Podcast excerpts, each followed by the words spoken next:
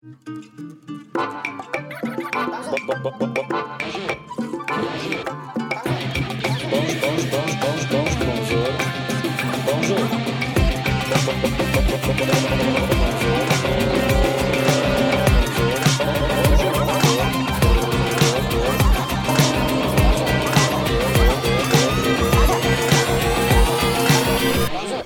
Witajcie w naszym podcaście, a w zasadzie foodcaście, w którym rozmawiamy z szefami kuchni, właścicielami restauracji, smakoszami, gospodarzami i wszystkimi łasuchami. Z obsesją gadamy o jedzeniu, smakach i zapachach. Co dwa tygodnie postaramy się Was zaprosić do stołu, czasem zasiorpiemy, czasem zamlaszczemy.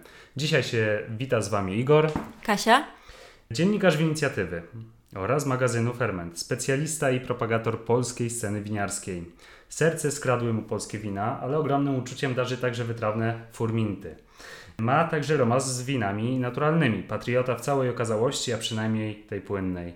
Sędzia, promotor, dziennikarz, człowiek orkiestra Maciej Nowicki. E, Dzień dobry, wszystko się zgadza. Nie wiem, czy to dobrze, czy to źle, ale tak. Jak historycznie w ogóle y, wino stało w Polsce? No bo jakby wyobrażamy sobie te zaległe czasy, że jednak te kielichy w rękach były i tam to wino się lało, ale jakie to wino się lało? No, to oczywiście nie jest tak, bo wszystkim się wydaje, że po prostu polskie, polskie wino y, pojawiło się 20 lat temu, tak? No oczywiście, że mamy bardzo bogatą historię, jeśli chodzi o, o winiarstwo w Polsce. Y, My, jak w wielu innych przypadkach historycznych, jesteśmy po prostu fatalnie ułożonym krajem, tak? Zawsze pomiędzy jakimiś dwiema zwalczającymi się stronami i tak jak to politycznie, geograficznie, czy w jakikolwiek inny sposób nas wpływało, tak samo to wpłynęło na kwestię wina, ale generalnie wino było, no tak, pierwsze, pierwsze ślady na ziemiach polskich to jest chyba przełom IX i X wieku. W XI wieku istniała winnica na Wzgórzu Wawelskim. Tak samo jak w innych krajach, y, w, właśnie tak na przełomie XI i XII wieku winiarstwo się rozwijało y, przez, poprzez klasztory, tak, no bo tam cystersi benedyktyni, no oni głównie odpowiadali w Polsce za, za wino, no to osadzili przy y, ora et labora, tak, y, módl się i pracuj i y, dla nich no to po prostu prawa winorośli, produkcja wina to też była jakby część, część, część, część życia, w związku z tym jakby to w, jak w każdym innym kraju początki polskiego winiarstwa to też były zakony. I co tam się sadziło?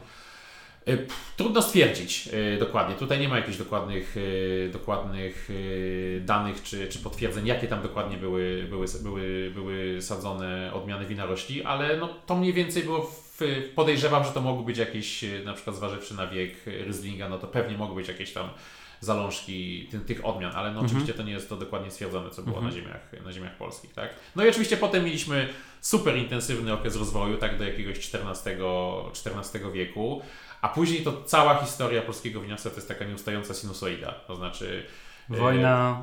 najpierw jeszcze zanim wojna, no to w ogóle taki znak też czasów i Mhm. z tego się wiele osób śmiało, że chyba już, chyba już w XV wieku y, okazało się, że prościej jest importować wino i taniej jest importować wino do Polski niż produkować je na miejscu, tak? Y, Już wtedy te Ekonomia. wszystkie opłaty tak, królewskie, które były, którymi wino było obłożone, okazywało się, że prościej to wino importować niż produkować na miejscu. Potem za każdym razem, jak coś się miało, miało zacząć dziać, to, to oczywiście przychodziła jakaś wojna, albo przychodziła epidemia filoksery, która, czyli mszycy żółtej, która zdziesiątkowała właściwie winnice w, w całej Europie. To chyba cała Europa, czy cała, y, bo, bo to była Europa i... i... Cała Europa, no cała, ca, ca, Europa została cała dotknięta, tak Mhm. było niewiele miejsc, które, którym się udało przetrwać. E, No zresztą teraz się mówi czasami o tym, że jeżeli ktoś faktycznie miał dużo szczęścia i ma na przykład teraz na, w swojej winnicy krzewy prefilokseryczne, czyli coś co, się, e, coś, co się udało uratować, co nie zostało dotknięte mszycą, no później to już byśmy wchodzili w super szczegóły techniczne, tak, bo to Mhm. wtedy sadzono na podkładkach po prostu nowe nowe odmiany, czyli na korzeniu dawnego, y, dawnego krzewu, no ale generalnie Europa była cała dotknięta y, filokserą. No oczywiście Polskę to też dotknęło, chociaż nie byliśmy też jakimś super wtedy rynkiem, y, Mhm. rynkiem produkcyjnym. No i potem, tak jak powiedziałeś, tak, y, y, różne, różne wojny przetaczały się przez Polskę, co nigdy nie sprzyja produkcji wina albo w ogóle utrzymaniu Mhm. winnicy w dobrym stanie, no bo to wiadomo, że zawsze się ktoś tam przetoczy albo, albo jakaś armia przejdzie ci przez, przejdzie ci przez pole. Y, Po I wojnie światowej y, jakoś rozpoczęto odtwarzanie tych winnic, y, pojawiły się winnice w Wielkopolsce, pojawiły się winnice na Podolu, no i wtedy przyszła druga wojna światowa, tak? Po II wojnie światowej to wbrew pozorom, tak jak to zresztą zawsze się teraz mówi, to nie było tak, że po prostu się wszystko od razu ucięło, bo no przede wszystkim w Zielonej Górze, tam, ponieważ tam była przed wojną tradycja produkcji win musujących i w ogóle to był istotny region winiarski dla dla Prus czy dla, czy dla, mhm. czy dla dawnej trzeciej, trzeciej Rzeszy. W związku z tym jakby po, po zakończeniu wojny większość tych, tej produkcji wina starano się utrzymać, tak? Znaczy na przykład tam była wytwórnia win musujących Augusta Gremplera, znowu jedna z istotniejszych na ziemiach, na ziemiach niemieckich. Po II wojnie światowej, kiedy ona stała się lubuską wytwórnią win, starano się Y, kontynuować tę produkcję, dlatego że tam, tam zresztą zostawi, zostały w ogromnych dębowych beczkach nastawy tego wina przed, przedwojennego. Udało się produkować dwa roczniki jeszcze w 1946-1947 y, no roku. Y, problemem było oczywiście to, że nie było fachowców już wtedy w Polsce, mm -hmm. którzy potrafili mm -hmm. to zrobić. Zakupiono złe butelki o słabej wytrzymałości szkła, oczywiście kiedy wino musujące tam zaczynało dojrzewać, rozpoczyna się fermentacja, one po prostu pękały, tak? Mhm. Nikt Granaty. Sobie, nikt sobie nie zdawał sprawy, że to muszą być, to musi być grube szło do, do atmosfery, do, ciś, mhm. do ciśnienia, które się pojawia w butelce musującej, tak? No bo to jest często 8 atmosfer, tak? Więc Yy, więc to oczywiście pękało, no i po prostu z czasem się okazało, że jednak ta, ta jak, skoro nie udaje nam się to, no to staramy się zrobić coś może Y, mhm. może prostszej, niższej jakości i w konsekwencji te, te wina musujące przestały tam istnieć, mhm. tak? Pojawy, zaczęły się pojawiać wermuty. No oczywiście chyba do, do końca lat 50. to jeszcze było ponad 50 hektarów winic w Zielonej no. Górze. W 77 roku było jeszcze 15 hektarów. Tak? Mhm. Największe problemy w Polsce to był lata 80. i w ogóle ten super kryzys gospodarczy, no to wtedy właściwie całkowicie porzucono produkcję wina i w ogóle utrzymywanie tych, e, tych winnic, więc e, no potem... Nie było na to po prostu klienta. Tak, nie było klienta, ale też nie było ludzi, którzy, którzy po prostu chcieli. chcieli się zajmować tym i po prostu mieli, w ogóle którzy mieli w głowie zajmowanie się, znaczy po prostu w, mhm. w kraju, w którym nie ma niczego, no to próba ratowania czy jakiegoś tam odpowiedniego utrzymywania winnicy jest skazana na, na wymarcie, tak myślę, to jest jedna, mhm. z, tych, jedna z tych rzeczy. A jeszcze też była taka ciekawostka też e, zaraz po wojnie e, z kolei w, w Mazowieckim, niedaleko Warki, e, był plan, żeby roz, założyć bardzo dużą winnicę. Ona miała mieć 800 hektarów.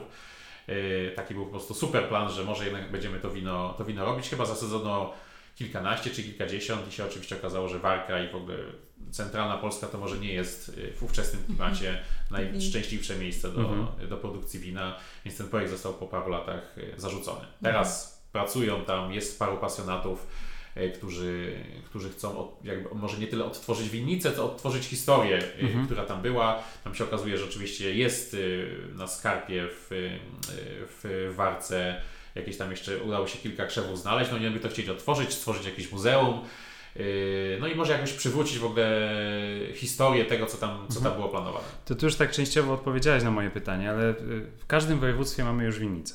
Tak. I teraz y, powstają takie pytanie, czy każde województwo ma już optymalne warunki, w sensie czy ten klimat już tak nam pozwala, albo czy y, każde województwo ma też różne rodzaje gleb, etc., etc., y, wzgórza lub też płaskie powierzchnie. No i czy każde województwo w tej chwili nadaje się do tego, skoro rzeczywiście tam powstają? No, generalnie ja zawsze powtarzam, że jeśli, jeśli szukać jakiegoś y, potwierdzenia tego, że klimat się zmienia mhm. i ociepla, to myślę, że winiarstwo to jest po prostu idealny taki papierek lakmusowy, żeby pokazać, że, że to się ociepla. Kiedyś by to w ogóle było niemożliwe. No, tak jak powiedziałeś, faktycznie jest tak, że w każdym województwie mamy teraz przynajmniej jedną winnicę, ale oczywiście jest też tak, że nie każdy y, nie każde województwo jest predestynowane do, do tego, żeby tam tą winnicę, czy tam, żeby winiarstwo się generalnie mhm. rozwijało na większą skalę. Wiadomo, że północna część Polski, północno-wschodnia część Polski, Warmia i Mazury, y, pomorskie, podlaskie, to raczej nie są miejsca y, na szerszą, y, na szerszą produkcję wina, czy na szersze zakładanie winnic i to nie z uwagi na, mm, na same gleby, ale właśnie z uwagi na ten jeszcze nie do końca mhm. super klimat. To głównie chodzi o nawet nie o mocne przymrozki zimą, bo my w ogóle nie mamy już przymrozków zimą takich, jakie zdarzały się kiedyś, ale raczej o dość chłodne lata, o przymrozki na przykład w maju, no to jest zabójstwo dla, dla, dla winnicy, czy super zagrożenie, bo, y, no bo to wtedy jakby pąki się już rozwijają, no i wtedy, kiedy przychodzi, przychodzi przymrozek, to to jest to tak Zabija naprawdę. Te pączki, tak, nie ma po prostu to, to, jest, to już potem jest nie do, nie do odtworzenia. -hmm. no stąd jakby te wszystkie piękne takie widoczki, jakie wtedy widzimy rozpalanych -hmm. tych, y, tych, tej słomy czy ognisk na całej winnicy, która ma ogrzewać powietrze i nie dopuścić do, do, do przemarznięcia.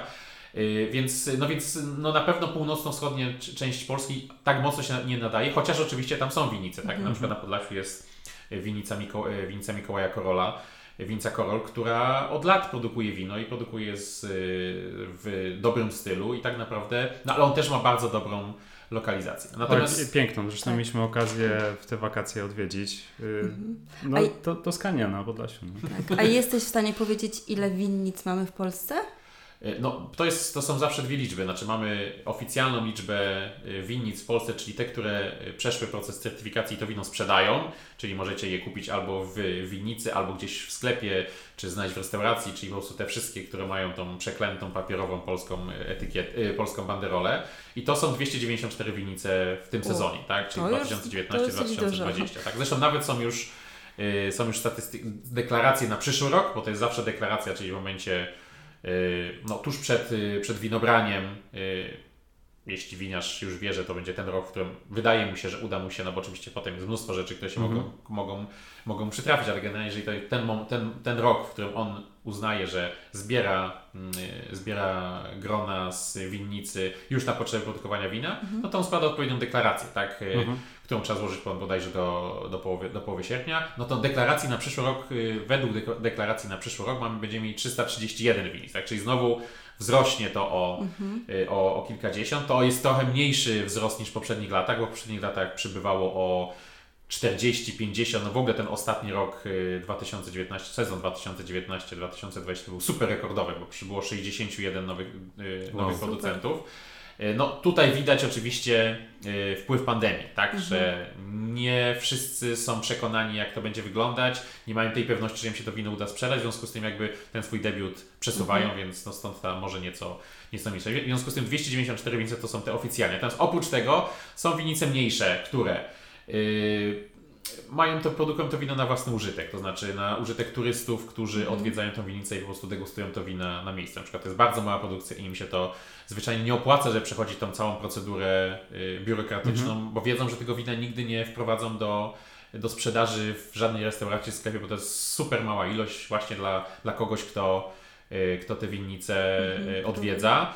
A druga grupa y, w tej właśnie niezarejestrowanej części to są, to są te winnice, które dopiero dojrzewają. Tak? Mhm. Przyjmuje się, chociaż znowu y, ostatnie lata też pokazywały, że ten czasami bardzo gorący, y, bardzo gorący rocznik czy bardzo gorące lato potrafiło to przyspieszyć, że generalnie od momentu nasadzenia krzewów 3, muszą 3 lata, 3 lata minimum uminąć, żeby, to, żeby te grona mhm. nadawały się, żeby miały na, na, na taką jakość i taką dojrzałość. Mhm E, w sobie, żeby nadawały się do, do produkcji mhm. wina. To chyba nawet jak teraz byliśmy w tej winnicy Moderna, e, tam była sytuacja, że o wiele szybciej dojrzały w tym roku, dojrzały tak. te wina, bo oni tak, zaczęli tak. chyba w 2015 albo 2016 mhm. roku i w zasadzie już kolejny rok już tam mieli mieli zbiory? Mhm. Jakoś, tak. jakoś tak. A no jeszcze, mhm. no, no. jeszcze chciałam zapytać, jak wygląda ten cały proces certyfikacji, bo wiem, że jeżeli wino jest certyfikowane, to może być nazwa szczepu używana na butelce, tak? A, to są dwie różne rzeczy. To polskie, polskie, polskie prawodawstwo jest super trudne pod tym względem. Znaczy mhm. ja zawsze podkreślam, że jesteśmy zasłużonym jedynym krajem w Unii Europejskiej, który w 2004 roku nie wpisał winiarstwa na listę tych, tych, tych, tych gałęzi, które mogą otrzymać dofinansowanie z Unii Europejskiej. Okay. Tak? Więc jesteśmy pod tym Brawo my. wyjątkowi. I jesteśmy oczywiście też super wyjątkowi w implementacji różnego rodzaju y, przepisów, więc jedną rzeczą jest certyfikacja, która Y, pozwala Ci to wino sprzedawać właśnie zaopatrzone w y, tą stosowną banderolę, czyli wprowadzić do sprzedaży mhm. do sklepów, do jakiegoś dystrybutora, do restauracji, a jeszcze inną rzeczą jest certyfikacja odmiany. Okay. Żeby móc, co oczywiście jest absurdem, tak? nigdzie, nigdzie w Europie to nie istnieje, to jest właśnie nasza, nasza Yy, nasze rozumienie przepisów Unii Europejskiej, bo oczywiście zostało to wprowadzone, żeby dbać o to, żeby klient nie został wprowadzony w błąd i tak dalej. Mhm. No, oczywiście sam sposób badania tego jest super jest super zabawny. Y, nikt tak naprawdę nie ma pojęcia, jak to powinno, jak to powinno wyglądać. Zbiera się kilka osób, próbują. Tak, no jest, no jest oczywiście moja ulubiona instytucja o, o najdłuższej nazwie w Polsce, czyli Wojewódzki Inspektorat Jakości Handlowej Artykułów Rolno-Spożywczych. Romantyczne. Tak, inspektorzy romantyczni, tak, romantyczna nazwa. Inspektorzy Wicharsu to są właśnie ci, którzy przyjeżdżają na winnicę, żeby sprawdzić, mhm. czy Yy, czy oby na pewno produkujesz wino z tego, co deklarujesz, tak? I tam właśnie patrzą na liście, czy to jest na pewno ta odmiana i tak dalej, i tak dalej. Natomiast generalnie główny problem jest to, że jeśli winiarz chce umieścić nazwę e, szczepu na etykiecie, musi za to zapłacić. Aha. E, I jak zawsze chodzi o pieniądze. Zawsze chodzi o pieniądze i oczywiście to jest tak, jak to jest, to, tak, tak jest to właśnie przedstawiane, że chodzi o to, że, żeby właśnie dbać o tą jakość. No inna sprawa jest taka, że tak naprawdę po takiej kontroli i tak można zrobić wszystko z tym winem, jeżeli ktoś bardzo chciałby mhm. oszukać, więc to jest kompletnie bez, bez sensu. Natomiast no, jeśli ma być nazwa szczepu na etykiecie, trzeba za to zapłacić. Stąd niektórzy winiarze właśnie wymyślają różnego rodzaju nazwy wina, które mają nazywać, mają nawiązywać do, do nazwy odmiany, tak? Solero, to wiadomo, że to Solaris, albo Hibia, no to wiadomo, że to Hibernal. Prawda jest też taka, że y, że mimo wszystko i mimo absurdu, jaki, jaką, jaką jest ta sytuacja, większość winiarzy decyduje się na certyfikację mm -hmm. odmiany, bo oni wiedzą na końcu, że że wpłynie klient, to na sprzedaż. To wpłynie na sprzedaż, plus to, że klient po prostu poszukuje tej, tej okay. nazwy. Tak? W związku z tym te nowe, te nowe winnice, które pojawiają się na, na rynku zwykle mają już to, przechodzą od razu ten proces certyfikacyjny, żeby, mhm. żeby tą nazwę Tak, ale to chyba też taki klient świadomy, prawda? Bo y, jeżeli ktoś tak naprawdę nie zna się na winiarstwie, na winiach, to nawet nie, nie poczuje różnicy w zasadzie wiesz, będzie szukał bia y, białe, czerwone, tak, wytrawne, tak, półwytrawne. Oczywiście tak, no wiecie, no to jest, y, to jest, y, to jest wiadomo, to jest jakieś takie mhm. stopniowanie, tak? Jakby mm -hmm. mamy od, jakby od tego najbardziej podstawowy, który po prostu chciałby spróbować jakiegoś wina, jego kompletnie nie interesuje z jakiej to jest mhm. odmiany i nie ma to dla niego większego mm -hmm. znaczenia. Bardziej interesuje go właśnie, czy to jest wino wytrawne, czy tam jest więcej słodyczy, czy jest... Yy, czy to jest wino białe, różowe czy czerwone, w zależności od tego, co on na co on ma najbardziej ochotę. No ale nie da się też ukryć, że y, przynajmniej, polskie, przynajmniej polskie wino raczej w tym momencie, jeszcze na samym początku tego rozwoju, jest dedykowane ludziom bardziej świadomym, tym, mm -hmm. którzy w ogóle tego wina szuku, szukają i tak dalej, mimo tych 294 winnic i w ogóle tego intensywnego rozwoju, no to, to jest nadal kropla w morzu, tak? Mm -hmm. Mamy, mamy niecałe 500 hektarów, tak? No to w Hiszpanii są winnice, które mają 500 hektarów pojedyncze, a my mamy 500 hektarów, które Łącznie. przypada na cały, mm -hmm. na mhm. cały kraj, więc jesteśmy na super początku drogi, więc raczej to jest y, umieszczanie nazwy tej, e, tego szczepu to jest bardziej z punktu widzenia albo świadomego klienta, albo właśnie sprzedaży restauracyjnej. Tak? Bo ja po prostu mm -hmm. wracam tutaj jak bumerang do, do tej historii, że, e, że jednak w ostatnich latach sukcesem polskiego winiarstwa było właśnie to, że w końcu znalazło się w ofercie restauracji. Na początku nieśmiało, no ale w takim nawet postpandemicznej rzeczywistości, no tak naprawdę jeżeli ktoś tworzy dobrą, profesjonalną kartę z winem, wie, że tam się musi znaleźć przynajmniej jedno, y, jedno polskie wino, czy, czy jeden polski producent. Mm -hmm. Tak? Coś, co kiedyś było traktowane mm -hmm. super y, z przymrużeniem oka, to teraz wydaje się być czymś oczywistym. To właśnie kontynuując ten taki wątek y, polskich win, jeszcze na chwilę wracając do województw, łódzkie województwo, pod kątem no, warunków uprawy. Mhm. Nie jest chyba jakoś tam super wyjątkowe, ale też już jakieś próby próby u nas e, są. E, jak myślisz, jak to w przyszłości w ogóle będzie na przykład z naszym województwem? No, województwo łódzkie ma dwa problemy. Po pierwsze, ma, po pierwsze jest płaskie, tak? To jest w ogóle może kluczowa kwestia. To nie jest jakaś super wyrocznia dla produkcji wina, to znaczy mhm. Nie ma przeciwwskazań jako takich, żeby z całkowicie płaskiej powierzchni, na całkowicie płaskiej mhm. powierzchni zasadzić winnicę, tak? No oczywiście czym większy stok, tym lepsze nasłonecznienie, tym lepsze warunki dla, yy, dla dojrzewania gron. Raczej kwestią jest znowu mimo tego, o czym mówimy cały czas, czyli ocieplania się klimatu, no to jednak fakt, że, że województwo łódzkie to nie jest, y, powiedzieliby, byśmy powiedzieć, tak jesteśmy w, takim, w takiej połowie, tak, może tak, mhm. jesteśmy środkiem skali, jak wszystko zresztą, tak, no jesteśmy na środku Polski, więc, y, więc to jest być może też, też taki środek skali, jeżeli chodzi o sam, o sam klimat, tak, nie jest tutaj super zimno, mhm. y, ale też nie ma y, takich warunków, jak mamy w Lubuskim czy na Dolnym mhm. Śląsku, tak, no to nawet zwykle widać na, patrząc na wieczorną prognozę pogody, tak, gdzie jest faktycznie cieplej, a my jesteśmy tak pośrodku, tak? Mhm.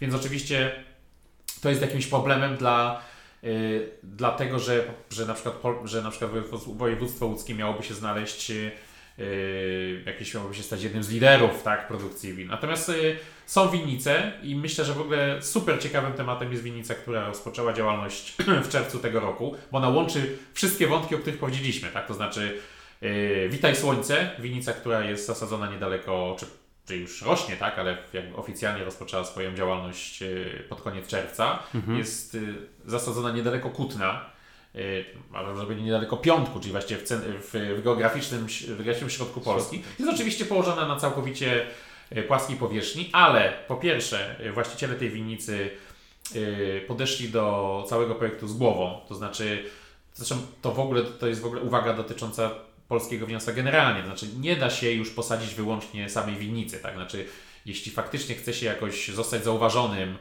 przyciągnąć uwagę, yy, ściągnąć yy, gości, to wiadomo, że to musi być już takie kompleksowe rozwiązanie, czyli jakakolwiek forma sali degustacyjnej, mm winiarni, możliwości zorganizowania degustacji. Czyli tak, możliwości... tak, wspieranie enoturystyki. Tak, tak, tak, enoturystyki, mhm. enoturystyki jako takiej, tak, no oczywiście jeżeli ktoś ma możliwość, żeby mieć jakieś pokoje gości, to jest w ogóle idealnie, tak, bo tak naprawdę wtedy nie do końca jest istotne, gdzie ta winnica jest położona, tak? Dlatego, że ludzie przyjadą, ludzie chętnie zostaną. Mają atrakcje. Y, mają atrakcje, tak. No to nie jest tak, że po prostu y, stajesz, widzisz tą winnicę, że ona rośnie, bardzo fajnie, ale już na przykład nie masz możliwości spróbowania tego wina, tak? Mhm. Y, no, gdzieś tam się musisz umawiać, albo ktoś cię po prostu skieruje do jakiegoś, do jakiegoś sklepu. No więc Witaj Słońce ma to wszystko razem w, powiedzielibyśmy w pakiecie, tak, takim enoturystycznym. Mają winiarnię, mają świetną salę degustacyjną, mają pokoje noclegowe, plus mieli dużo szczęścia z uwagi właśnie na gorący rocznik 2018, bo to jest w ogóle ewenement, że tak naprawdę wino udało się zrobić z jednorocznych krzewów. Y, mhm. Czyli tak naprawdę w 2018 roku y, przyniosły pierwsze mhm. gronka. A jakie to były szczepy? Tam są szczepy, ta nowa, nowa grupa hybryd, tak? czyli mhm. Solaris, Johanniter, Muscaris, Bianca i tak dalej, i tak dalej, i tak dalej.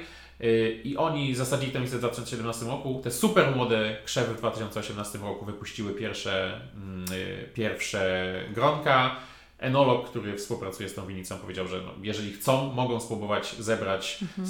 faktycznie te najbardziej dojrzałe. No, rok był super gorący, w związku z tym to też nie, w niesamowity sposób dojrzało. Znaczy, ta historia przynajmniej na razie się nie powtarza ani w 2019, mhm. ani w 2020 roku. I on, im się udało zrobić z tego pierwsze, pierwsze wino. Mhm. Oczywiście czuć w tych y, winach młodość, czuć młodość odmiany przede wszystkim, tak? Y, ale to nie są wina y, w żaden sposób, powiedział, że są źle zrobione albo się do niczego nie dają. Bardzo przyjemne, w bardzo fajnych aromatach. No i, i, wiem, że no i to jest właśnie jakby konsekwencją tego jest to, że mimo to, że to jest bardzo młoda winnica, to ona już zyskała jakąś, mm. jakąś popularność. Już ktoś o nich słyszał. Ktoś o nich słyszał, no nawet wiem, że właściciele mówili, że w momencie jakby rozpoczęcia tej, tej działalności no, turystycznej, że właściwie wszystkie pokoje tam były przez całe wakacje mm. zajęte, zajęte non-stop, więc tam się cały czas coś coś działo. Po prostu trzeba mieć pomysł. Czy pojawią się kolejne winnice w województwie łódzkim? Jest kilka, które, które, które są, już, są już nasadzone. No, nie miały jeszcze swojej oficjalnej e, premiery, więc też ciężko stwierdzić, czy właściciele dojdą do wniosku, że to jest teraz dobry moment, żeby się z tymi mhm. winami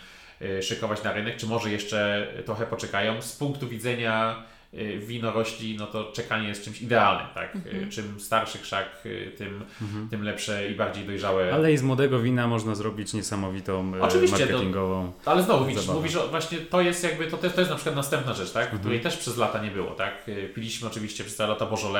My mhm. znowu, tak, a propos takiej polskiej drogi do, do Beaujolais, no my oczywiście też dla nas Beaujolais było czymś, było nowością, tak? W związku z tym ja sam pamiętam, że tak w około 2000 roku, no to właśnie premiera Beaujolais, no to, to, były, to były często kolacje degustacyjne, mhm. pa, y, goście w garniturach, w sukniach wieczorowych, kiedy po prostu było całe menu przygotowane y, w, na całej Polsce w różnego rodzaju restauracjach i po prostu y, fi, takim finałowym momentem tej, tej kolacji to była właśnie premiera premiera Bożole, no które przypomnijmy jest po prostu młodym, młodym winem do wypicia maksymalnie w ciągu miesiąca, no do końca grudnia zawsze, zawsze debiutuje w 3-4 listopada, ale do końca grudnia to jest moment, żeby go, żeby go wypić, tak? No po prostu, bo to jest super młode wino zlane z, z kadzi po to, żeby, żeby pokazać jak, jak się będzie ten rocznik prezentował. No my oczywiście mieliśmy do tego podejście takie, byśmy powiedzieli, bardzo, bardzo nobliwe. Był moment, że przez y, jak właściwie błyskawica przeszło przez Polskę Novello, czyli z kolei odpowiednik może z Włoch, ale on nie zdobył jakoś szczególnie, szczególnie popularności. No a teraz y, okazało się, że dlaczego, skoro mogliśmy się cieszyć Bożole, no bo oczywiście potem wróciliśmy już na takie normalne tory, czyli po prostu y, miłego spotkania przy, przy, przy świeżo otwartej butelce jakichś desteserów, czy, czy po prostu takim miłym, y, miłym, miłym spotkaniu, no to w końcu pojawiło się też młode wino, tak? I polskie oczywiście.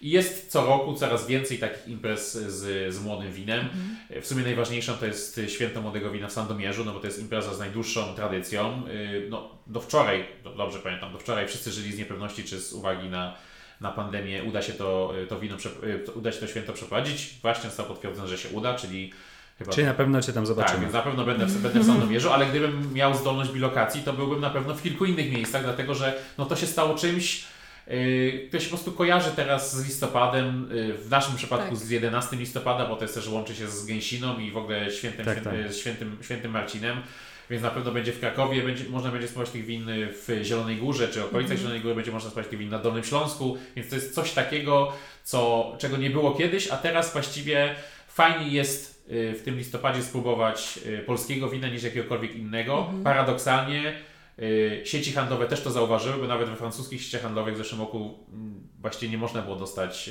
Beaujolais, co kiedyś było czymś, czymś zupełnie normalnym, mhm. więc oni też widzą, że że jednak no, przestawiliśmy się po prostu na nasz krajowy y, młody produkt i to wiem, że z dużym sukcesem. Mhm. Polacy pokochali polskie wina, prawda? Jak to jest z obcokrajowcami? Mamy jakieś wyróżnienia, nagrody, czy jakieś wino szczególnie zapisało się w świadomości y, ludzi, którzy zajmują się winiarstwem na co dzień?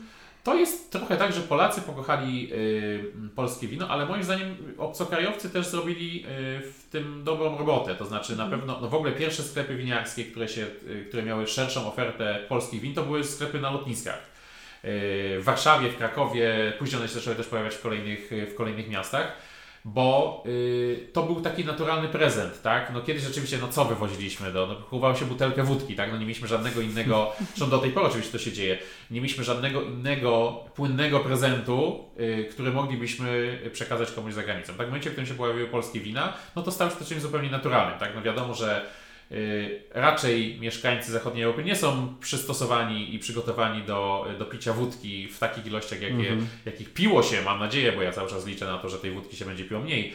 Y, pije, piło się wódkę w Polsce, czy w ogóle jakby w krajach y, Europo-Środkowo-Wschodniej, no a wino jakby się okazało być takim idealnym prezentem, tak? W związku z tym myślę, że to na pewno wpłynęło na, na, na zainteresowanie. Wielu turystów przyjeżdżających z zagranicy do Polski też jest dla nich czymś oczywistym, że oni, no oczywiście wiadomo, że piw, Polska piwem stoi, w związku z tym y, piwa się też próbuje, no ale raczej w większości przypadków nikt nie, nikt nie zamawiał w restauracjach wódki, y, czy już nie zamawiał tej wódki w takiej ilości jak kiedyś, tylko właśnie szukał polskiego, polskiego wina, w związku z tym na pewno goście z zagranicy też wpłynęli, wpłynęli na, na, na rozpoznawalność tych win, y, zwłaszcza w tych miastach, które są w jakiś sposób stolicami danego, danego regionu winiarskiego, tak, czyli Y, jak Kraków, y, gdzie no, było czymś naturalnym, żeby próbować y, win z Małopolski w restauracjach, jak Wrocław i mhm. win z Dolnego, z Dolnego Śląska, Rzeszów z Podkarpacia czy, czy Zielona Góra i, i Lubuskiego. W związku z tym oni na pewno wpłynęli. Spytałaś o konkursy, tak? No, to oczywiście wiąże się znowu z kwestią ilości produkowanego wina w Polsce. Tak naprawdę Konkurs za granicą ma y, zgłaszanie wina na ten konkurs, poza oczywiście prestiżową kwestią, zwykle ma sens wtedy, jeżeli możesz to wino sprzedawać jednocześnie za granicą.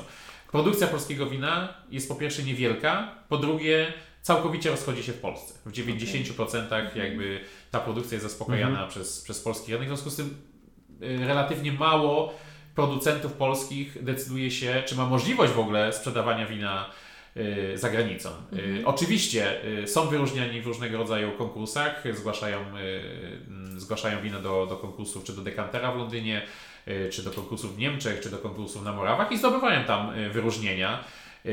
Winnica Turnał, winnice z południa Polski, no to były winnice, które często były na tych konkursach mhm. wyróżniane. Natomiast nie jest to jeszcze standardem i tak jak mówię, absolutnie jestem zaskoczony. Mhm. Przyjdzie na tak, jakby zgłaszanie win, oprócz oczywiście chęci, chęci też takiej międzynarodowej konfrontacji, co, co też jest zawsze istotnym elementem, no jednak służy w jakiś sposób promocji wina e, za granicą i jej sprzedaży. Być może znowu powrócę do tematu pandemicznego. Być może pandemia i fakt, że jednak ten polski rynek się trochę, trochę skurczył, szczególnie gastronomicznie, sprawi, że teraz będzie dostępna ilość wina, którą można sprzedawać za granicą. Mhm. No, w tym momencie mamy Y, kilka, myślę, że na palcach jednej ręki policzyłbym polskich producentów, którzy sprzedają swoje mhm. wina za granicą. To jest przede wszystkim Londyn, y, Berlin, y, Skandynawia, Kopenhaga. Tam polskie wina można znaleźć, ale oczywiście nie są to ogromne ilości. Nie mają jeszcze śmiałości Hiszpania, Włochy, Portugalia. To jest, czy oni mają, czy oni mają śmiałość? To Może jest, nie ma zapotrzebowania po prostu to jest raczej, To jest raczej na... po pierwsze brak zapotrzebowania, ale też właśnie ta mikroprodukcja, dlatego że ja też tak musimy to powiedzieć sobie wprost. To nie jest tak, że polskie wina zawojują y, Europę y, z, jakiegoś, z jakiegoś powodu i po prostu nagle zaczną wypychać rodzime produkty z półek w sklepach czy, mhm.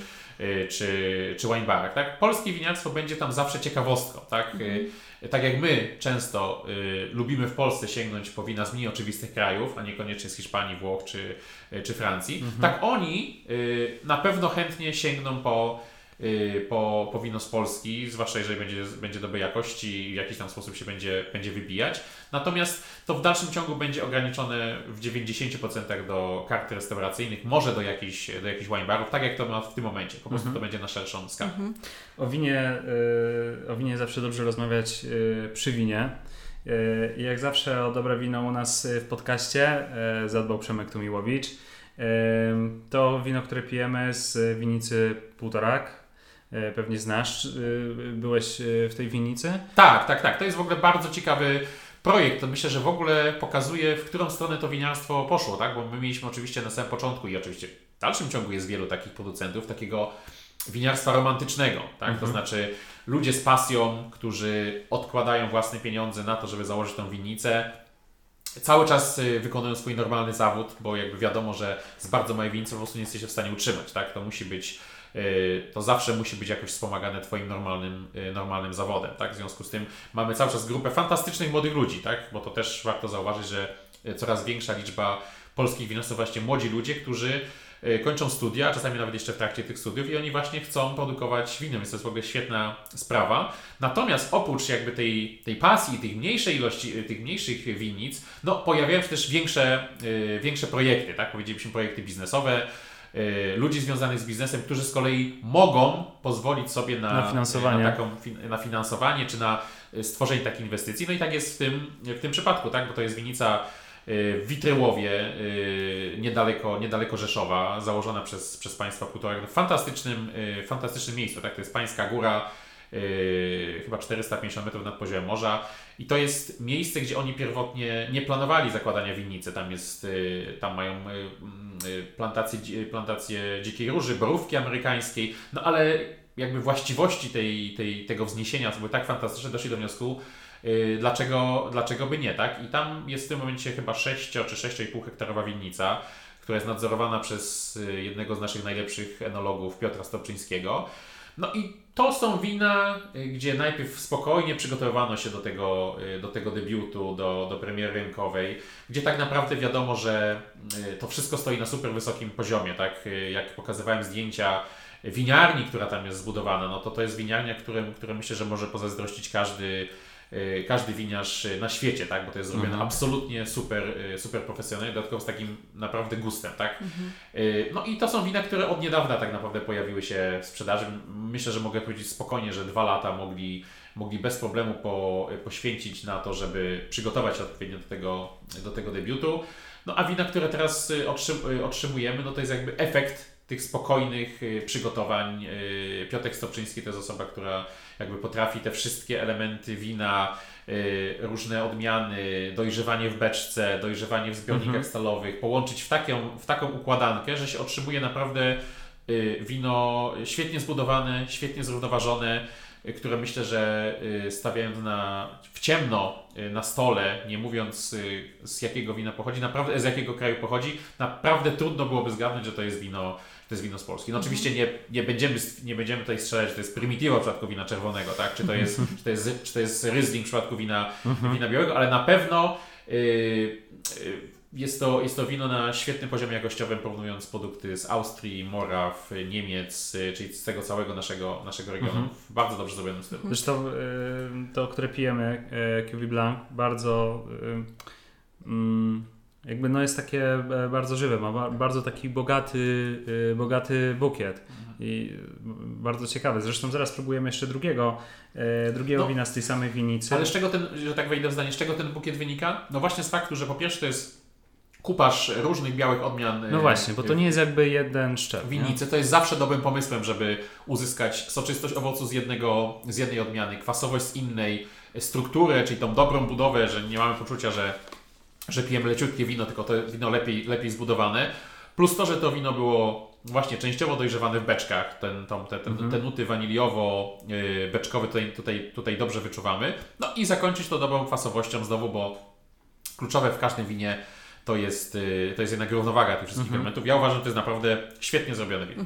Jeszcze mam pytanie właśnie, czemu czasami łączymy szczepy, a czasami lepiej zostawić je sotę, tak jak tutaj mówi, że czasami, czy to jest odwaga y, ludzi, którzy prowadzą winnicę, czy to jest to kwestia jest... właśnie pomysłu, czy to jest y, kwestia y, jakby takiej wiedzy, że no wiemy, że jakby z tego jednego szczepu to może nie, nie do końca... Wszystko jednocześnie.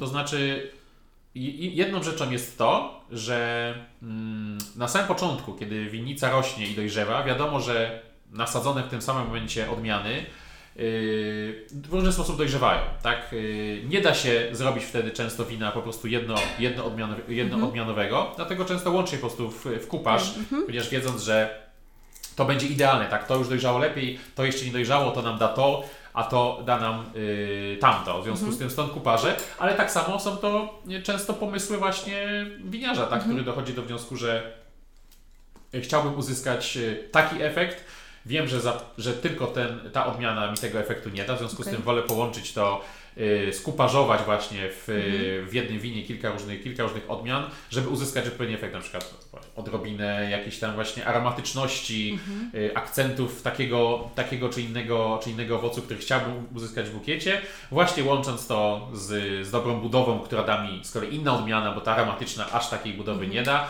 plus dodając jeszcze jakąś, żeby nadać temu winu większej, większej świeżości. W związku z tym tak naprawdę to są to są wybory winiarza, tak? Mhm. Czasami poparte koniecznością, a czasami poparte tym, co on chciałby osiągnąć mhm. po prostu w, w kieliszku.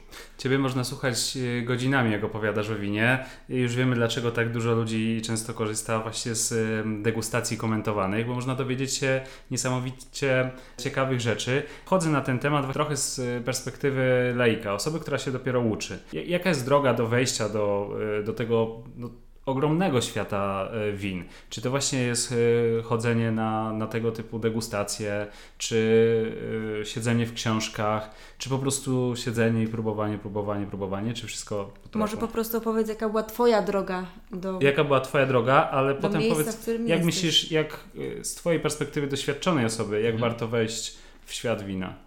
No, jakby ja zawsze też powtarzam, że ja sam zaczynałem od y, próbowania win, do których teraz oczywiście nie najlepiej się przyznawać, tak? Y, bo to nie jest nigdy tak, że ktoś po prostu spada i natychmiast sięga po, po dobre wina. No po prostu tą drogę trzeba, trzeba przejść, więc ja oczywiście sączyłem y, niepośredniej jakości wina, pomnej pomnej nazwy. Natomiast to zawsze jest, wydaje mi się, że w wielu przypadkach, gdybyśmy w ogóle mieli taką przyjemność, to jest jakiś też przypadek. Znaczy po prostu trafia się na, y, na degustację, na festiwal, ale też często po prostu na jakiejś imprezie u znajomych i próbuje się wina i nagle się okazuje, że to wino smakuje zupełnie inaczej niż się wydawało, tak? Znaczy ja też miałem przez długi, przez długi lat swoich lat młodzieńczo, powiedzielibyśmy późno licealno, wczesno studencki, takie przeświadczenie, że no te wytrawne wina to może niekoniecznie, bo to właśnie też nie jest coś, co co, co, mi osobiście, e, co mi osobiście e, odpowiadało. Natomiast znowu trafiłem, chyba to był 2003 rok, już teraz nie, na butel, tak, na butelkę wina u, u znajomych, o właśnie o, z otwartą z tym, z tym dźwiękiem i okazało się, że to jest po prostu świetne wino, tak? To była, to była Rioja Lan, do tej pory pamiętam tego z 98 roku. Yy, I się okazało, że wow, to jest naprawdę świetne wino. Więc ja na przykład mieszkając y, wtedy w Łodzi, y, zacząłem szukać, tak? To nie było łatwa sprawa, ale był, y, było takie miejsce, które nazywa się Winnice Świata na Aleksandrowskiej, mhm. na Teofilowie. Myślę, że to jest, że jestem jednym z wielu wychowanków tego, tego miejsca, bo panowie, którzy to miejsce prowadzili, no właśnie, oni nieśli takie kaganego światy. Organizowali regularnie degustacje, tam można było nabyć sobie kartę stałego klienta, która pozwalała Ci też kupować to wino z, z rabatem. Mieli świetną selekcję. Moim zdaniem to też często zależy od tego, do jakiego miejsca się trafi. Tak? Jeżeli trafia się na ludzi, którzy faktycznie sami y, szukają do tego swojego sklepu czy wine baru fajnych y, win, reprezentujących różnoraką stylistykę i różne kraje, no to też wiadomo, że będzie się próbować różnych. To oczywiście były przecież czasy absolutnie bez dyskontów i tak dalej. Ja wiem, że teraz niektórzy po prostu też mają tą ścieżkę znacznie bardziej ułatwioną, tak? Ja mhm. wtedy w Polsce, wtedy w Łodzi był jeden sklep winiarski i e, więc też nie za bardzo miałem e, możliwość wyboru, ale dobrze trafiłem, tak? No i od tego momentu yy, jakby zacząłem się po prostu interesować yy, winami yy, z różnych krajów, z różnych styli tak naprawdę wydaje mi się, że oczywiście świetnie schodzi na degustacje komentowane, bo zawsze e, kto, oczywiście, jeżeli ktoś tylko nie robi tego w super formalny sposób i nie wystraszy yy, tych słuchaczy, ale właśnie robi to na luzie, bo to właśnie wino naprawdę nie wymaga garniturów i, yy, jakichś tam yy, białych obrusów i tak dalej. Po prostu chodzi o to, żeby pić i przekazać tą wiedzę w umiejętny sposób. I w związku z tym na pewno takie degustacje są ważne. Tak? Można w krótkim, w krótkim czasie, relatywnie krótkim czasie spróbować kilku win, chodząc regularnie na takie degustacje. Jest mnóstwo miejsc, które teraz organizuje w stałych cyklach takie, takie spotkania degustacyjne. Można wyczuć, jakie są Twoje y, preferencje, Twoje armaty, co Ci się podoba, co nie, jak wygląda winiarstwo w takim kraju, jak wygląda winiarstwo y, w innym kraju. Na pewno warto sobie tę wiedzę uzupełniać y, książkowo. To myślę, że już dla tych, co też mówiliśmy we, we wcześniejszej części, dla tych, którzy jednak chcą wiedzieć, co piją, skąd to się wzięło, tak, mhm. dlaczego ten szczep smakuje tak, a dlaczego inny smakuje tak. Natomiast y, moja najprostsza recepta y, może nie zabrzmi super profilaktycznie, ale to jest po prostu picie dużej ilości wina, próbowanie y, dużej ilości win, ponieważ to jest najlepszy sposób na, y, y, na poznanie, poznanie tego, tego świata i na, yy, na określenie swoich, yy, swoich preferencji. Tak? To nie chodzi o opijanie się, czy mm -hmm. po mhm. prostu każdy ktoś będzie codziennie otwierał inną butelkę wina i nie pamiętał jak się skończył wieczór, ale chodzi właśnie o to, żeby, yy, żeby próbować jak najwięcej. Tak? Znowu, jeżeli ktoś nie ma takiej możliwości, nie chce y, codziennie czy tam regularnie Y, próbować czy kupować win samodzielnie, nawet go nie stać, no to, y, to właśnie takie degustacje czy festiwale winiarskie, no znowu wiadomo, że ten rok, jeśli chodzi o festiwale winiarskie, był utrudniony, ale to też jest takie miejsce, gdzie y, można spróbować wielu win w jednym miejscu. W związku z tym, no to jest takie połączenie tych wszystkich elementów, to też zawsze jest istotne, jakby czemu ma, nam, czemu ma nam to służyć na końcu, tak? Czy my po prostu chcemy się Y, rozwinąć winiarsko, to wtedy myślę, że po prostu biorąc sobie takie poszczególne elementy tej układanki, ustawiając sobie te preferencje według swoich, y, y, swoich kategorii, tak, że wolę więcej chodzić na festiwale, a może mniej kupować wina własnego, zanim się nie zorientuję, które z tych, z tych win jest najlepsze i wtedy zacząć je, je kupować, a może na przykład chciałbym rozpocząć przygodę od Y, próbowania tych y, bardziej ekonomicznych czy bardziej przyjaznych dla mojej kieszeni win z dyskontów y, mhm. i dopiero na tej podstawie dojść do wniosku, że co mi smakuje i na przykład wtedy przenieść się na kolejny poziom, czyli na sklepy specjalistyczne. Na pewno istotne jest, żeby nie zatrzymać się w jednym miejscu. To znaczy, mhm. żeby nie było tak, że kupuję tylko w jednym sklepie, albo że kupuję tylko wino z jednego kraju, czy w ogóle z, z jednej kategorii, bo ja niczego innego nie piję i po prostu zawsze mi ten Riesling czy ta Rioja posmakuje, już w ogóle niczego więcej mhm. nie, nie kupuję. Myślę, że w winiarstwie najfajniejsze jest to, że można poznać super y, szeroką liczbę, liczbę aromatów i Y, i po prostu y, z tego wyjąć tyle, jeśli da. No i oczywiście muszę to dodać na samym końcu, jeżeli tylko macie taką możliwość, no to odwiedzać, odwiedzać producentów, odwiedzać winnice w Polsce, za granicą, no bo to też nam pokazuje jaką to, ten, ten produkt przechodzi drogę od mhm. momentu, w którym gdzieś tam sobie na krzaczku, na krzaczku rośnie pojedyncze, pojedyncza kiść czy kiście winogon, do momentu, w którym próbujemy tego wina w kieliszku. Mhm. I poznawać ludzi, którzy tak z pasją opowiadają. Opowiadają, bardzo miło się tego wszystkiego słuchać, naprawdę. Czasami po prostu chcemy kupić dobre wino, idziemy gdzieś na, y, idziemy do, do kogoś, chcemy komuś mhm. podarować dobre wino. Wiem, że pójdziemy do dobrej winoteki, ktoś nam doradzi, pójdziemy do wine baru, ktoś nam doradzi, ale czasami gdzieś jesteśmy w markecie, gdzie też są wina, są wina z całego całego świata. I pytanie, jak wybrać to dobre wino? Czym się sugerować? Y, na co zwracać uwagę? Wiem, że są takie wina bezpieczne, które rzeczywiście gdzieś tam każdy polubi. No ja mam, moją główną uwagę jest oczywiście prywata, to znaczy, że stojąc y, w tym sklepie, w którym nie ma, y, nie wiecie co wziąć, żeby po prostu wejść na inicjatywę i przeczytać, i przeczytać co piszemy o, o winach z danego, z danego sklepu czy, czy danego miejsca. My jesteśmy w tym momencie największym portalem winiarskim w Polsce i naprawdę, ale znowu, to jest to, o czym, o czym powiedziałem My nie piszemy o, y, o winach po prostu za miliony. Y, staramy się właśnie dzielić to. Oczywiście są świetne wina, które, które, które są warte inwestycji, ale po prostu też staramy się stąpać mocno po ziemi i właśnie przybliżać ludziom wina z marketu, no bo to jest często dla nich naj, naj, najbliższe miejsce. Macie jakąś infolinię? Jak chcę na szybko kupić, a nie wiem jakie? www.inicjatywa.pl okay, zapamiętajcie. tak, proszę wpisać wtedy nazwę, nazwę sklepu, w którym w którym jesteście i zawsze wyrzuci myślę, że kilkanaście lub kilkadziesiąt, no bo oczywiście mamy też bardziej i mniej popularne miejsca, bo to też nie jest tak, że w, każdym, e, w każdej sieci e, sklepów w Polsce mhm. mamy dobrą jakość jakość wina, oczywiście z uwagi na grożące mi pozwy, nie, teraz nie będę wymieniał, która sieć ma te wina świetne, a która ma gorsze, to znowu myślę, że wchodząc właśnie na na inicjatywę i patrząc jaka jest liczba win z danego, z danego sklepu, można się w tym doskonale doskonale zorientować, ale wydaje mi się, że jest to mimo wszystko dobra, y, dobry sposób, żeby się, no, jakby to, było, to, to legło w ogóle u y, źródeł naszego powstania, tak, w 2012 roku, tak, inicjatywa, inicjatywa winiarska, przybliżanie możliwości poznania, poznania wina. Natomiast, no, nie wiem, no, załóżmy historię, że ktoś nie ma ochoty wejść na nasz portal, czy jest w miejscu, które jest pozbawione zasięgu i nie może tego zrobić. No,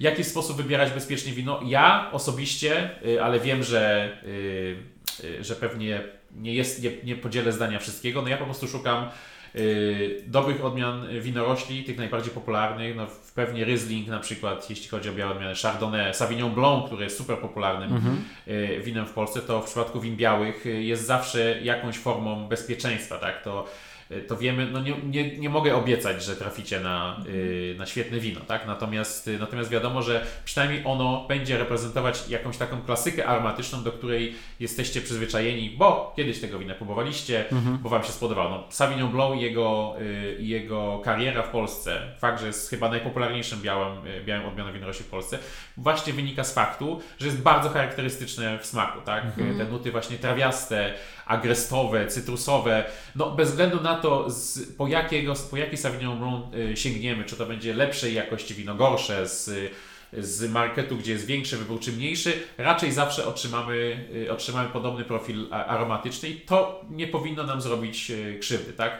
Jeśli chodzi o czerwone wina, podobna historia, mhm. tak?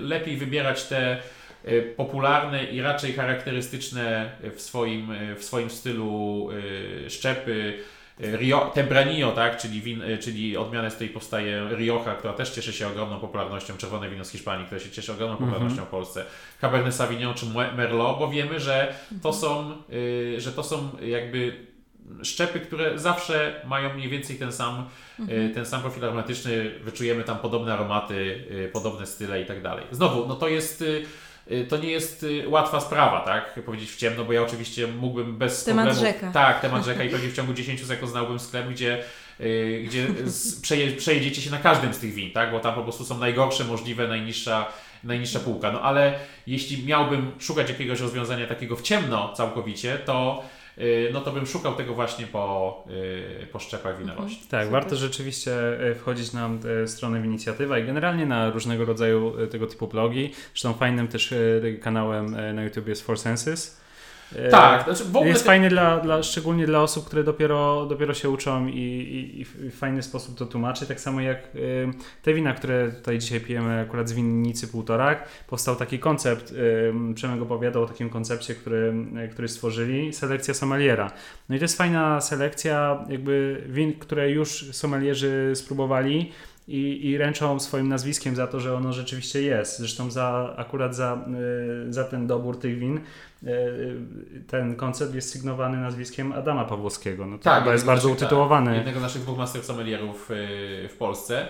Oczywiście to jest jakby, po pierwsze, jeszcze nawiązując do tego, co powiedziałeś, tak, no, For Senses, kanał Jerzego Kruka, Y, no to w ogóle był jeden z takich nestorów, znaczy w czasach, ja mogłem powiedzieć, że w czasach, w których YouTube jeszcze nie był modny, A, tak? już to, był na YouTube. To on już, y, to, to Jurek Miał już... swój YouTube. Tak, to, to 2009 już, rok chyba. Tak, to Jurek już, już nagrywał swoje filmy, zresztą tam było wiele, y, wiele by powiedział, kultowych yy, nagrań, pojedynków właśnie na wina Biedronka versus Lidl, mhm. między innymi właśnie z, z, z moim wydawcą, z Wojtkiem Bońkowskim.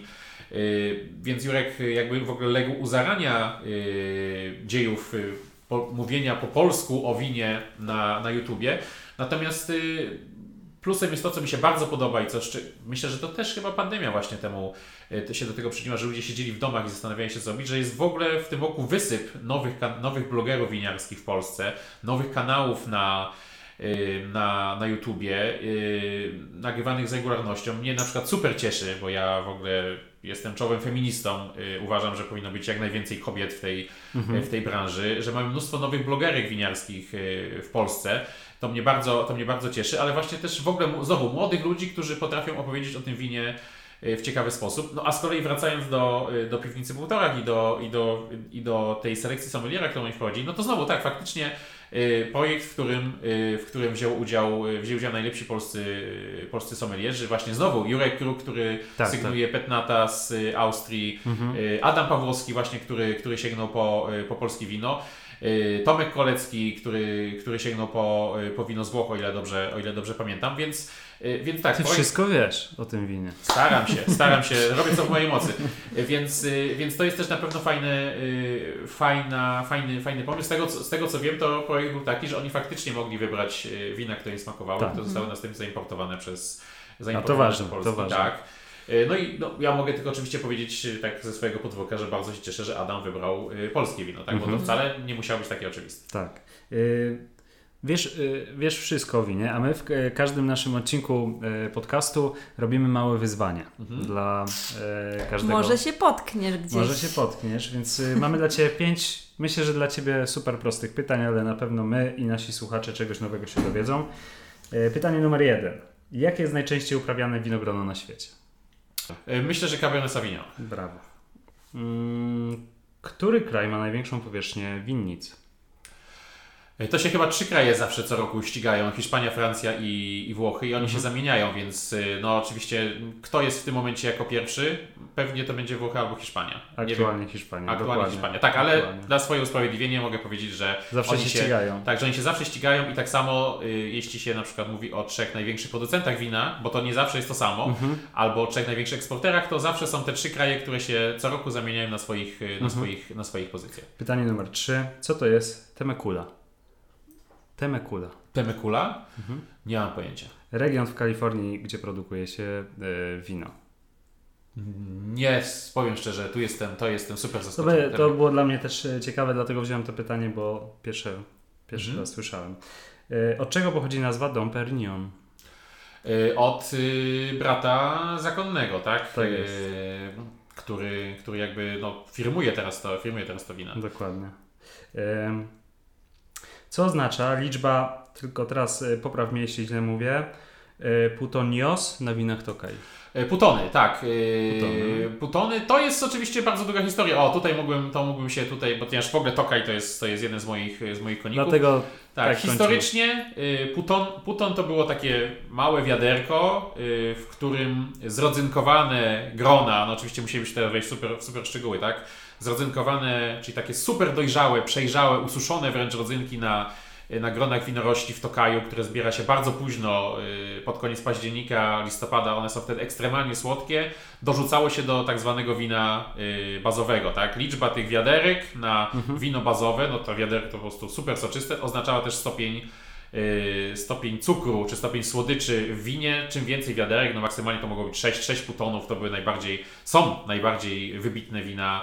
Wina z tego są w ogóle moim zdaniem to są, to są najbardziej wybitne słod- słodkie wina na świecie.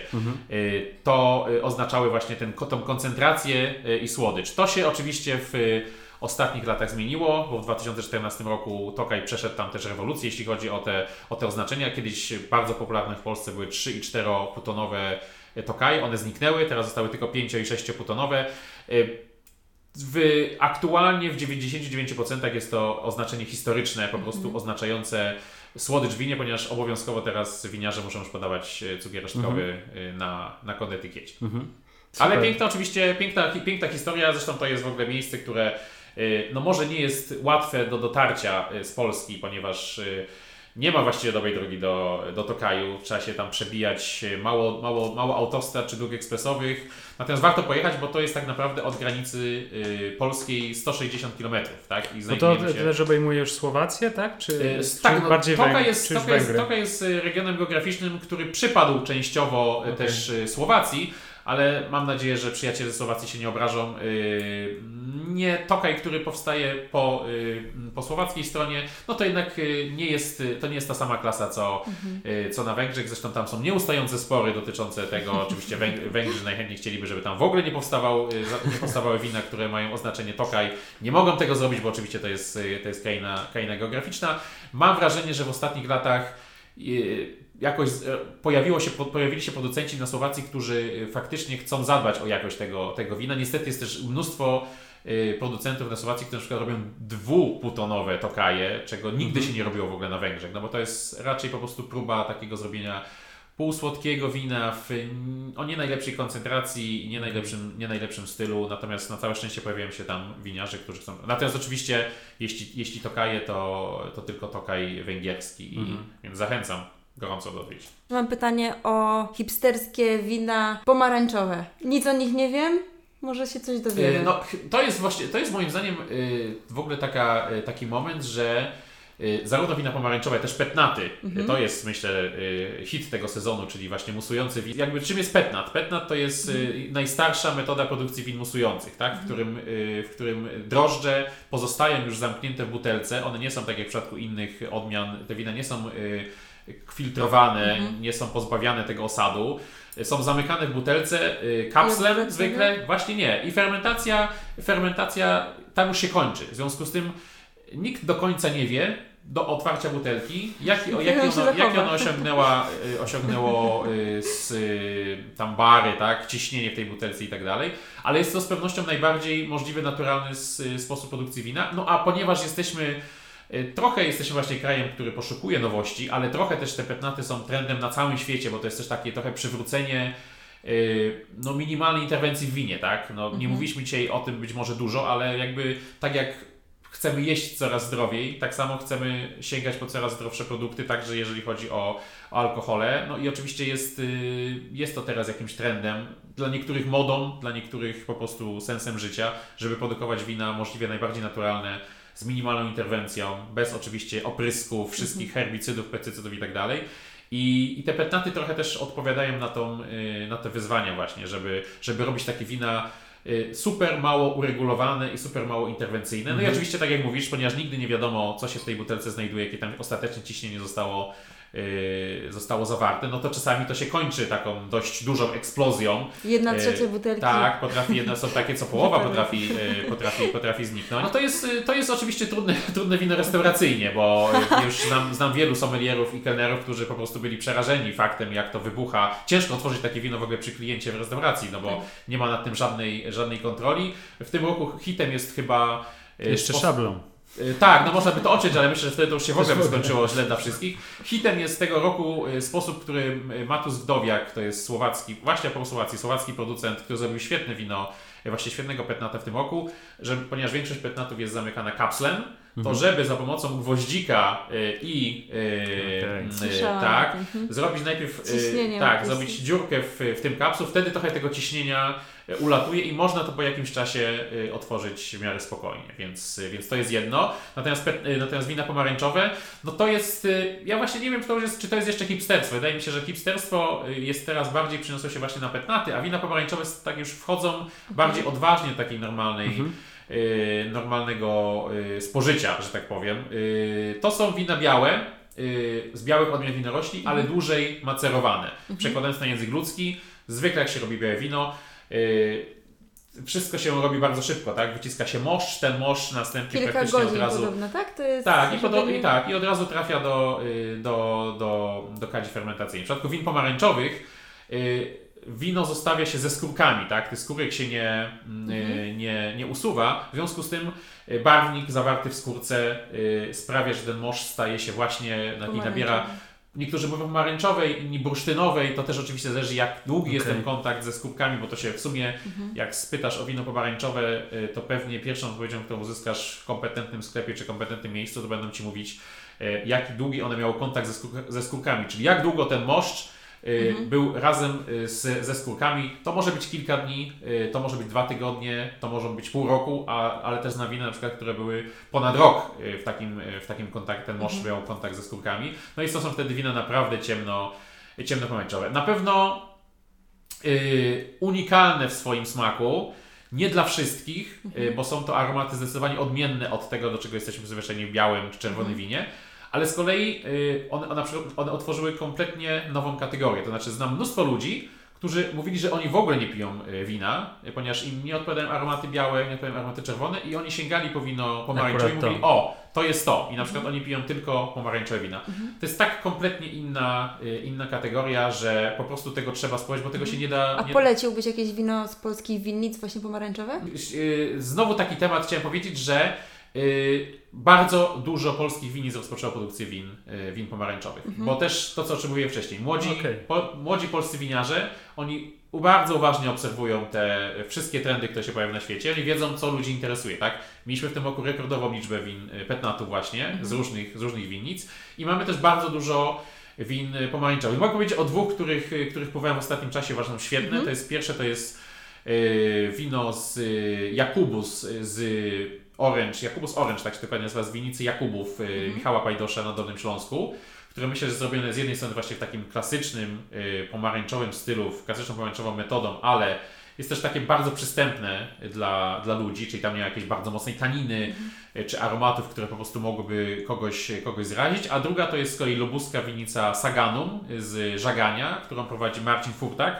E, No i on zrobił całą gamę e, różnego rodzaju e, win pomarańczowych. Wydaje mi się, że Riesling Nobilis to jest wino, które, którego niedawno próbowałem i to jest bardzo, bardzo ciekawa, bardzo ciekawe wydanie tej, tej pomarańczowej metody. Mhm, musimy spróbować. Jakby ta cała branża rozwija się, to powstają właśnie różne, różne ciekawostki. Ostatnio czytałem nawet o e, kalifornijskiej winiarni, która e, tworzy wino e, z czosnku.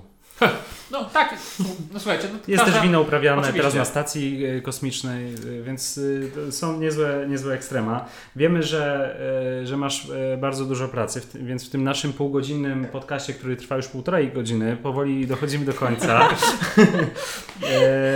no, Jeszcze ostatnie byśmy pięć... mogli gadać i gadać. Oj tak, Tak, ciebie można, tak, ciebie ja można, niestety tak mam. No, ale więc- ciebie Super. można po prostu słuchać, dlatego że mówisz z wielką pasją o tym, super ciekawie. Więc pięć ostatnich szybkich pytań do ciebie. Tak jest.